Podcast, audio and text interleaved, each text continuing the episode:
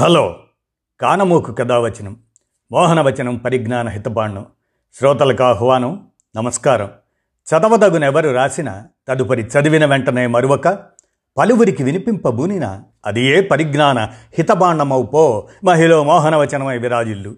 పరిజ్ఞాన హితబాండం లక్ష్యం ప్రతివారీ సమాచార హక్కు ఆస్ఫూర్తితోనే ఇప్పుడు రామోజీ విజ్ఞాన కేంద్ర సౌజన్య చారిత్రక అంశంగా ఓహో తెల్లోరి తిరుగుబాట్లు ఉన్నాయి అనే దానిని మీ కానమోకు స్వరంలో ఇప్పుడు వినిపిస్తాను వినండి. ఓహో తెల్లోరి తిరుగుబాట్లున్నాయి అనే అంశం.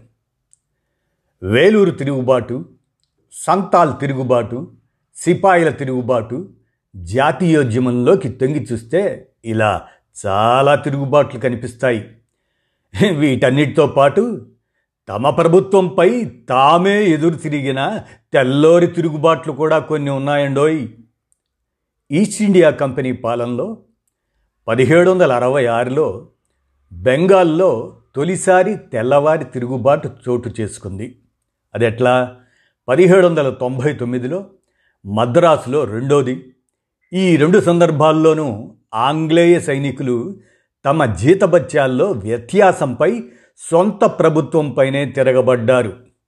వీటి ప్రభావం భారత్పై పెద్దగా లేకున్నా పద్దెనిమిది వందల యాభై ఏడు తొలి స్వాతంత్ర సంగ్రామం అదే సిపాయిల తిరుగుబాటు. దాని తర్వాత తలెత్తిన తెల్లారి తిరుగుబాటు దాని పరిణామాలు భారత్పై పడ్డాయి. నేటికి కొనసాగుతున్నాయనుకోండి. సిపాయిల తిరుగుబాటును విజయవంతంగా అణిచివేసి భారత్లో పాలన పగ్గాలను నేరుగా చేపట్టిన బ్రిటిష్ ప్రభుత్వానికి వెంటనే అనుకోని కొత్త సమస్య ఎదురైంది. అదే మరో తిరుగుబాటు. అది తమ ఆంగ్లేయుల నుంచి తలెత్తటం వాడిని ఆశ్చర్యపరిచింది. పద్దెనిమిది వందల యాభై ఎనిమిది నవంబర్ ఒకటిన Allahabad దర్బార్లో Lord Canning East India Company పాలనను రద్దు చేస్తున్నట్లు అధికారికంగా ప్రకటించాడు. అంతేకాకుండా అప్పటిదాకా ఉన్న ఈస్ట్ ఇండియా కంపెనీ సైన్యాన్ని కూడా రద్దు చేసి రాణి సైన్యంలో విలీనం చేశారు. అదే అసంతృప్తికి తిరుగుబాటుకు మూలమైంది. కారణం అప్పటిదాకా అంటే పద్దెనిమిది వందల అరవై ఒకటి దాకా కూడా భారత్లో రెండు సైన్యాలు ఉండేవి ఒకటి బ్రిటన్ ఆధ్వర్యంలో పనిచేసేది ఇందులోని వాళ్ళంతా కూడా పూర్తిగా బ్రిటిష్ సైన్యంలోని వారే. ఇక రెండోది ఈస్ట్ ఇండియా కంపెనీ సైన్యం. భారత్లో పనిచేసేందుకు భర్తీ చేసుకున్న అనేక మంది యూరోపియన్ల సమూహం ఇది. భారతీయులతో కూడిన స్థానిక రెజిమెంట్లు కూడా ఈ కంపెనీ సైన్యంలో భాగమే. రాణి సైన్యంలోని సైనికాధికారులను ఉన్నతంగా పరిగణించేవారు. కంపెనీ సైన్యాన్ని ద్వితీయ శ్రేణిగా చూసేవాళ్ళు.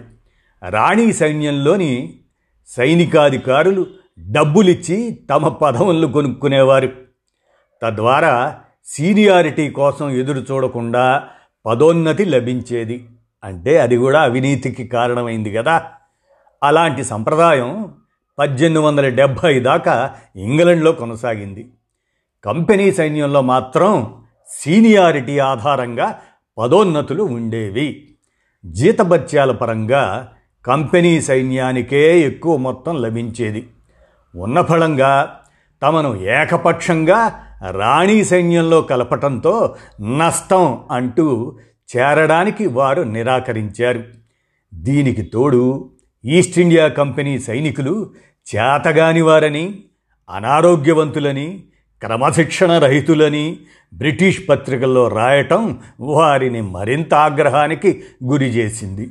దీంతో వారు ప్రభుత్వంపై తిరుగుబాటు చేసి సహాయ నిరాకరణకు దిగారు.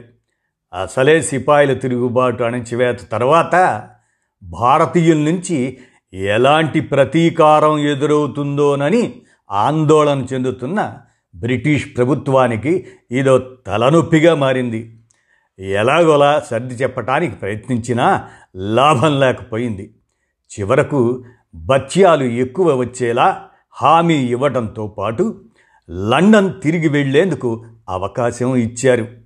దీంతో పదివేల మందికి పైగా కంపెనీ సైనికులు స్వదేశం బయలుదేరి వెళ్ళారు ఇక అసలు విషయానికి వస్తే సిపాయిల తిరుగుబాటుకు ఈ సంఘటన కూడా తోడవటంతో ఆ తరువాత బ్రిటిష్ ప్రభుత్వం భారత్లో సైనిక దళాల కూర్పునే సమూలంగా మార్చేసింది.